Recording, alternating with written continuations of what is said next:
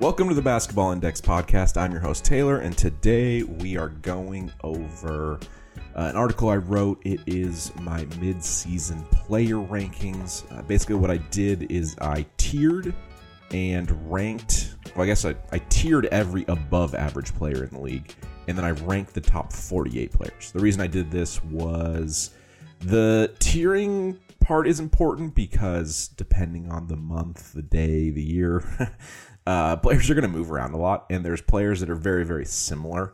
And depending on the the night or the series or whatever it may be, you can flip a coin, and one of them is going to play better than the other. So the reason you do the tiering is because you're taking that into account. And then I rank the top 48 players because I felt like after that the rankings start to get not as meaningful because again, your top five players, your top 10 players, that's very important. I think top 20 a real difference makers.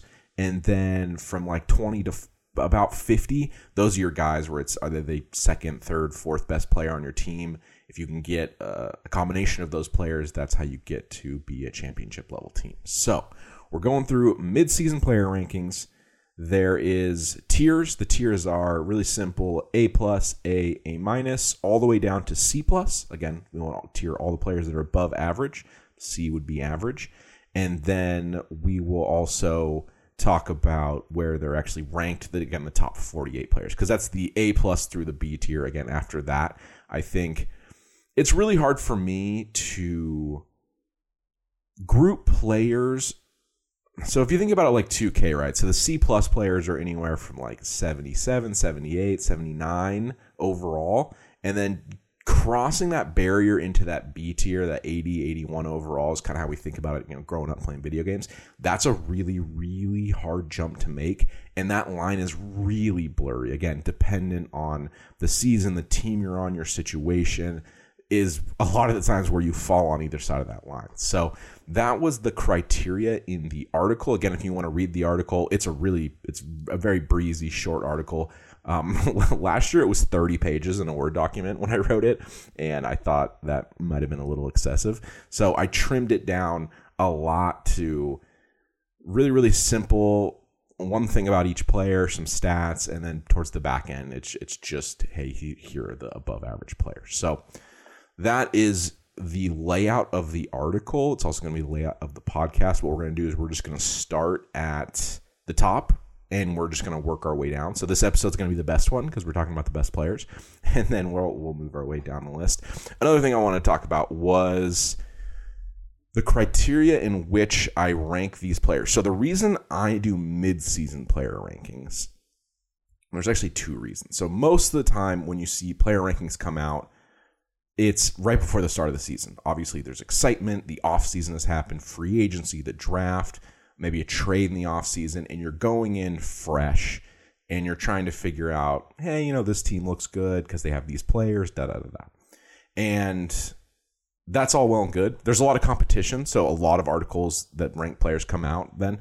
I like to do midseason because there's way less competition. That's one.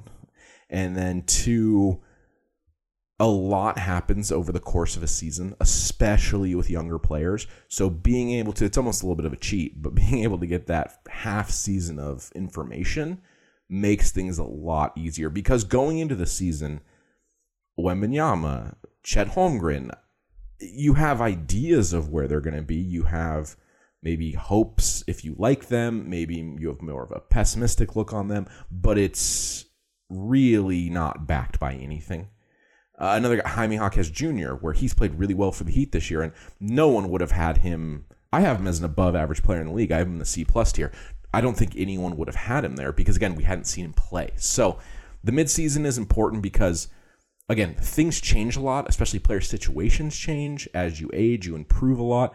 We've seen it a million times. Guy will come back after an offseason where apparently he spent a lot of time in the gym and is worlds better and a guy that had you know maybe a career year last season has kind of cooled off has gone back towards his norms so that's the idea behind the mid-season rankings i feel like it's a little more accurate to what is going on actually this season than the preseason ones and then as we head to the playoffs this is a much more useful tool because it is basically updated with a half season's information versus the other lists so it's just more up to date. It's more useful when looking ahead to the playoffs. And that's why it has been done this way. I did say in the first article I was going to do two rankings a year, one in the middle of the season, one in the off season. It didn't happen. I don't know. Maybe it'll happen next year. I don't know. But I really like the mid-season rankings because again, that extra information I feel like makes the list way more accurate and it makes way more sense to me. So let's. Oh, one more thing. Small sample sizes are an issue in sports. So, I mean, it's an issue in a lot of things, but specifically in, in grading out teams or players, things can be confusing when you don't have a ton of information.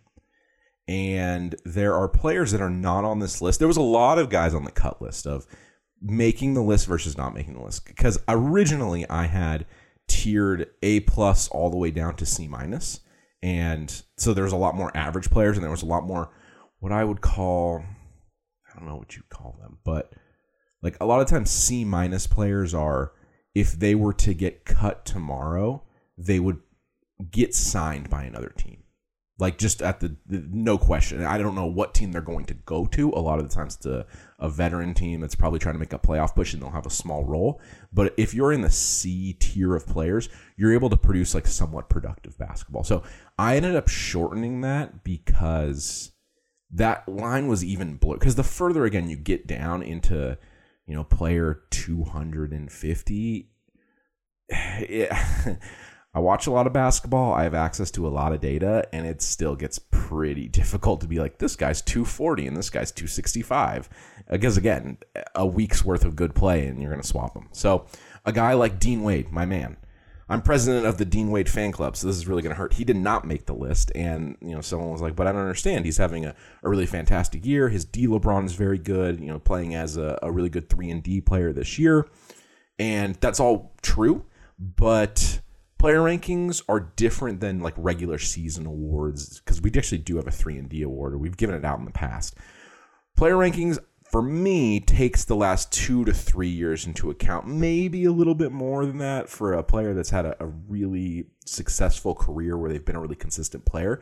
But for the most part you want the last two or three years to get a kind of handle on how consistently good a player is. Because every player in the nba has hot weeks a lot of players in the NBA have hot months, but the difference maker is being able to sustain that, being able to put multiple months together, multiple seasons. Because a lot of times where you get paid for, especially like free agencies, you're just getting paid for your consistency. Where it's like this is about what his performance is year to year. It's going to be up and down, right? But generally here, and we've seen a track record of them doing that. So I'm more willing to pay them more money. So I mean that makes sense kind of on its surface. So a guy like Dean Wade, it's it was tough because I'm like, well, he, you know, a really great D LeBron this year, really great as a wing stopper. Doesn't score very much, but you know, we look past that a lot here at an analytics podcast. But it's not that his level of play right now isn't worthy of being on the list. It's I just need to see the track record because again, he hasn't played a ton in his career. It's never really been more than a 20 minutes a game guy. But as in terms of like a super deep sleeper or you know guy you're trying to find like diamond in the rough type, I think he's absolutely that, and he's seen you know he can be a productive player. He's had some injuries, but now in the rotation playing well.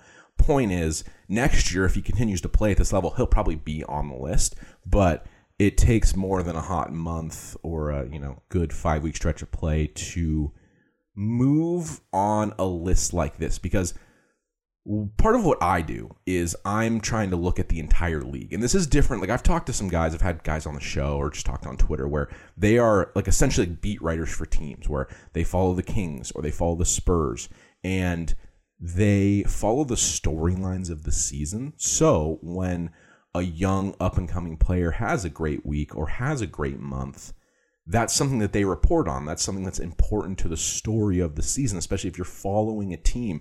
The ebbs and flows of the season, those are important to the storyline that's being built. And that's just one of those things where it's just a different job. So you're going to find that your local people that cover sports are generally going to be more positive because they probably like the team they're covering, or it's a thing of even if they didn't, the longer you cover it, the more you, you, you find reasons to like players. You watch every game and you you see a hustle guy or you see someone that goes the extra mile, and you you want to root for them. So there's the the local scene, which again that has value that I don't possess because again I'm not watching all these teams week in week out. But my job here is to more have a zoomed out look of the league and say like what are the real needle movers here because I need more than like a productive week or two. I need players that are going to be consistently good as the season goes and again longer track records because that's how you ultimately come up with like the influential players. So that is talking about what the criteria is. I don't know, we're like 10 minutes in, but pretty important because we're about to go through like 150 players. So I wanted everyone to understand where I'm coming from. So recapping, it's difficult to move tiers. The lower down the tier you go, you get to like B minus C plus players, a little bit easier movement. You need multiple years of quality play to one make the list. And that's again how you move up the list. Except I mean, there always are going to be exceptions because if I was like, well, you know, I just haven't seen enough of Victor Wembanyama. It looks good, but I want to see 200 games of it before I put him in the top 150 players in the league. That would make no sense, right? You'd be like, well, I've seen him. It's pretty dominant. The flashes are pretty insane, and he's the tallest guy I've ever come across. So I have Wembanyama very high on the list. A guy like Chet Holmgren, again, very high on the list because – in the NBA specifically, even compared to other sports, you can come in and dominate at a young age, and it's just very, very apparent how much better you are than other players in your age group. So, like I said, for a majority of players, I need a track record, but for the truly special players, we're like, like Wembanyama at this point, he's in year one, and it's like this guy's got a shot to be a Hall of Famer. and normally you don't say that about rookies, but it's like, nah, this guy's got a got, got a real shot. so let's get into it. Let's start uh, number one, I actually don't have a lot of things to say on these top players because in my mind, like the top five is not very interesting to me because I'm like, yeah, of course these people are moving mountains. Like these are Mount Rushmore type players for their franchises, but I don't know how to separate them because they're just so darn good that you run into the problem of I don't even know what to compare these things to because it's like it's like when you look at those telescopes, uh, the pictures, the images of like things deep, deep, deep in space, and you're like, ah, that star. I can't really tell how much bigger that star is from that other star. They most like they both must be gigantic because we're seeing them from like whatever fifty thousand parsecs away or whatever the measurement is, but it's very difficult to be like which one of those stars is hotter? And it's like i don't know. They're so far away from what i know as like the normal basketball player. It is difficult to gauge their temperatures. But i have Jokic at one you know winning helps cement that number one status among i would say normal folks. We've been banging the drum here at basketball index for probably last like two or three years that he's been the best player in the league. His offensive game is un- seemingly unstoppable. He's the best post player I've ever seen. His ability to physically dominate players and just overpower them is a rarity. His touch is it's the best he has the best touch I've ever seen within like five feet of the basket. His ability to hit short floaters consistently as like the roll man is unbelievable because normally you're like, well, if we can force a player into like kind of a weird in between four or five foot shot, that's where you kind of want to live. Where it's like you don't want people hitting like spot up jumpers, and you don't want people finishing at the rim because you just shoot a much higher percentage at the rim. And you force players into that in between kind of ground. With Jokic, you're like, wait, that's the place he's maybe the best. On top of that, the passing is unreal. He can play with other players, plays with a ball dominant guy in Jamal Murray. He feeds shooters. All of a sudden, players go to the Nuggets, and you're like, well, I didn't know they were that good at cutting. And it's like, uh, maybe, but it might just be playing with Jokic. So I don't think I have to argue with a lot of people anymore that he is the best player in the league. Again, winning that championship really helps cement that. But you saw it in the playoffs, his ability to just dominate for the entire run, really. Um, just kind of cemented his place there at the top and made that an easy pick. Again, I had Embiid for the MVP for the first half of the season. I think I had SGA as the runner up, but then right there in the race, Luka, Giannis, and Jokic, where as the season goes on, obviously Embiid's hurt, so he's not going to be able to win it.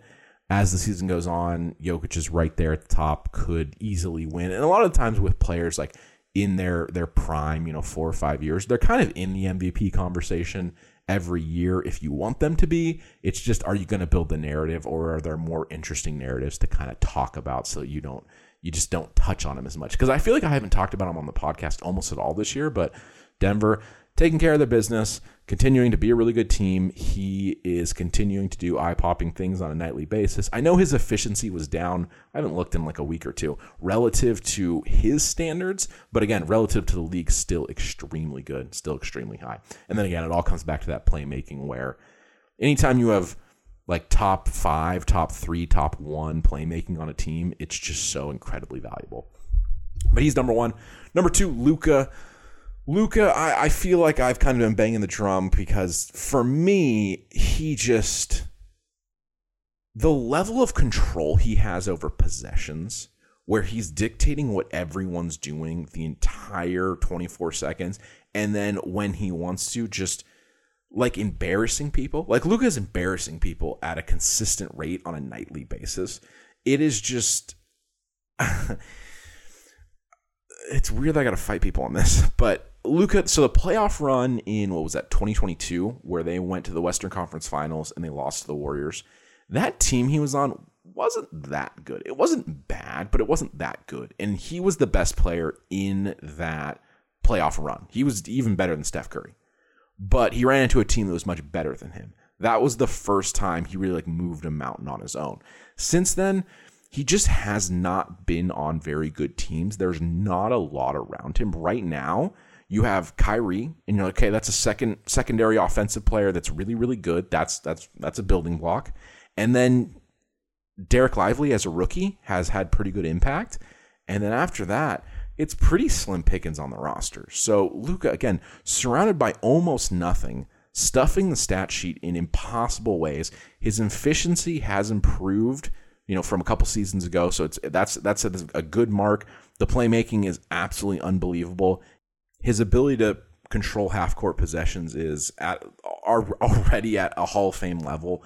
So Luka's just one of those situations where once he gets some better teammates around him, like they could just rattle off two or three championships. This could be a, a dynasty very easily in the making in Dallas. But I don't know how that roster construction is going to happen. But just watching him play, it is I don't want to say effortless because a lot of times he's just overpowering players. He's just so big. Another part of his game is he can see the floor and pass like LeBron in the way that he can drive and he can throw it over defenders because he's just so big. He can overpower players in the post. His handle is unbelievably elite. It, it very rarely do you see him out of control with the ball.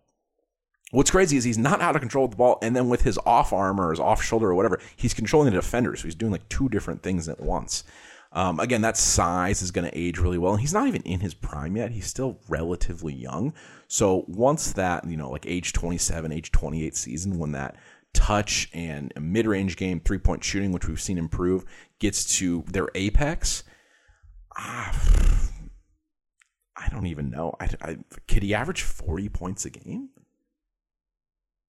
I I guess he could. Like, could he average 40 points and 11 assists a game in his prime?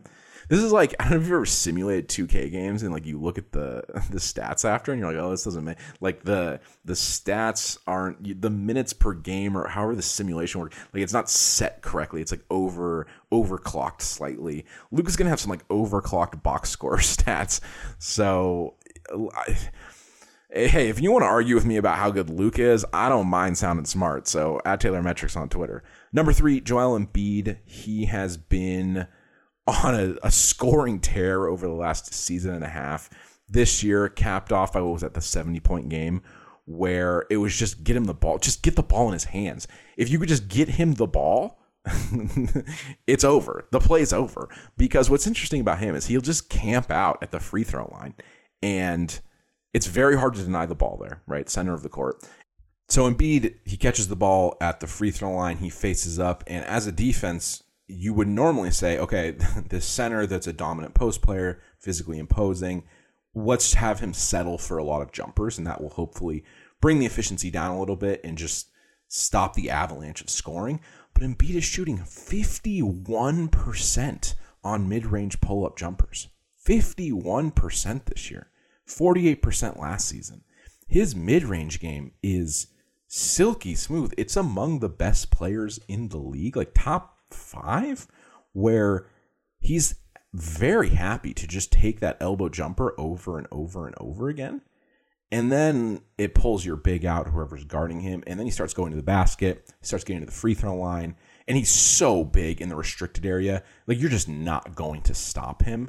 Uh, unfortunately, out with a with a knee injury. Hopefully, back for the playoffs. The biggest thing with Embiid is he's been hurt for the last two playoffs, so we really haven't gotten to see his MVP caliber play in the games that really matter. And it looks like he could be limping into the playoffs again this year. So that's not going to help narratives, but and it's just really unfortunate. It's just frustrating because you would like to see, you know, at the end of the day, you just want to see the best players healthy at their best in the playoffs going against each other because I mean that's the whole reason we sure do I want to know who's ultimately better or which team construction works or whatever it is. Like yeah, I do want to know that, but watching legends go back and forth trading baskets or fantastic plays on offense and defense is so fun that people will literally stand up at the game or at home. It's so much fun. Sometimes we'll just stand up while we're watching. That's how exciting it is. So, Joel Embiid at three. I have not been the biggest fan of him in the past. And I think some of it was like there was some maturity stuff, you know, to be frank, early in the career. It seems to be less of an issue now. And I think some of that comes with winning. I think some of that comes with just dominating so much. Every once in a while, he'll still do some ridiculous things, or the, the foul drawing will just be frustrating to watch. But end of the day, you're putting up those type of box score numbers with that type of efficiency, and there's not a lot to argue with. After that, we have Giannis at four. Giannis is in the stretch of a historical scoring multi-season kind of flurry, I guess. If you look at adjusted big time scoring, which is my all time playoff scoring model, I guess, it adjusts for uh, inflation of scoring in, in newer years and it looks at a, basically your volume relative to other stars. And then it looks at your efficiency, and you can go back to 1974. If you want it, the app's free. It's in my Twitter bio if you want to look at it. Giannis is putting up some stellar seasons. His defense has definitely regressed. It's not anywhere near it was in like 2019 or 2020. Some of that is age. Some of that is once you've won as much as the Bucks have won, you're a little bit more in cruise control as the regular season goes. This season, you know, training for Dame, trying to be more optimized for the playoffs, trying to have a more deadly offense. The team is not clicking at all, and so much of it is Giannis again just brute forcing, going to the rim, racking up huge scoring numbers, and that's been a, a really big part of their success. They kind of have to get everything else going and kind of put into place. But Giannis still one of the best players in the league, right there in the MVP conversation. That you can't stop him is uh, that's a pretty pretty important factor on offense. That he's just literally unstoppable and going to the basket. He's just too big, too strong, and again, too good at finishing. His touch around the rim really, really great. And then on top of that, his passing is is quite good. It is he's a unique player because he's a he's like a power forward that does everything off the drop. He's really more of like a slasher more than anything. But he's a slasher who has good pretty good vision, understands where to pass the ball, but it's most slashers are like six four, so that's really the difference. But his ability to I mean, some of it is the dribbling rules changing, but his ability to dribble, attack the basket from the perimeter, get ahead of steam going, and it, it, there's not a lot to break down other than he's too big and you can't stop him. And when you send a lot of resources towards him, he's able to finish over and around them, and then on top of that, you know, hits the passes he needs to hit. Like his his assist numbers, his playmaking data is is pretty strong relative to other shot creator players. So Giannis very, very good, very elite player. And then at five, I have SGA. And you'd say, well, Taylor, I don't understand. You have SGA at five, but you have as the runner up for the MVP. Again, this is multi season. So if it was just this season, I probably have SGA a little bit higher. But what he's doing in Oklahoma City as the lead player. They're one of the best teams in the league. His ability to get to the rim and finish, unbelievable. His mid range game is fantastic. His three point game has, I don't know if it's regressed. I don't know if that's the right word, but he's moved away from it. He takes, he doesn't take very many threes, only a handful a game, but everything else is just so, so good. Again, you're getting a good amount of playmaking out of him for the amount of scoring you're getting, right? You want a little bit of that balance of really, really big time scoring. The scoring is probably more important generally.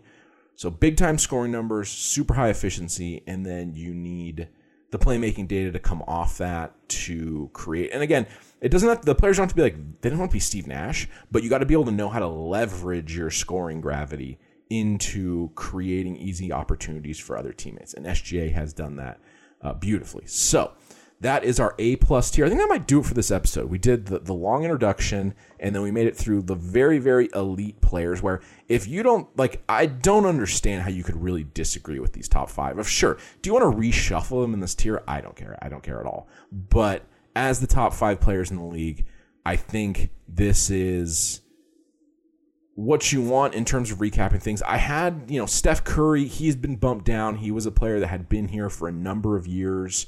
He just isn't quite at that level this year. Still very good. It doesn't help his team situation. They're not good. They're very bad. And he's kind of the only guy there making a difference. But, you know, as you get older, age 35, the efficiency, again, still very good relative to the league, but not near his career norms. Looks to be down two of the last three years natural aging, you're going to be less impactful. You're going to be able to do less in the regular season. His defensive numbers are down. Again, some of that is his teammates aren't as good, and some of it is at 35, there's only so much juice in the battery every night where you're just going to take plays off on defense. You're going to be matched up against worse players. You're just not going to be like a bat out of hell every possession because you just you you know at that point that you can't be over the course of a whole regular season. In spurt, certain games, spurts, quarters, yes, but you you got to save it because you just don't have it to give all year. So that's going to be our top five. Again, Jokic at one, Luka at two, Embiid at three, Giannis at four, and SGA at five. Like I said, I'm actually a little more interested to get a little further down. Get a little, gonna get the takes are gonna get hotter once we get into the more B tier of players. But that's going to wrap it up for this one. Again, if you want to talk to me about this mid-season player rankings, at Taylor Metrics on Twitter, and we'll see you on the next episode of the Basketball Index podcast.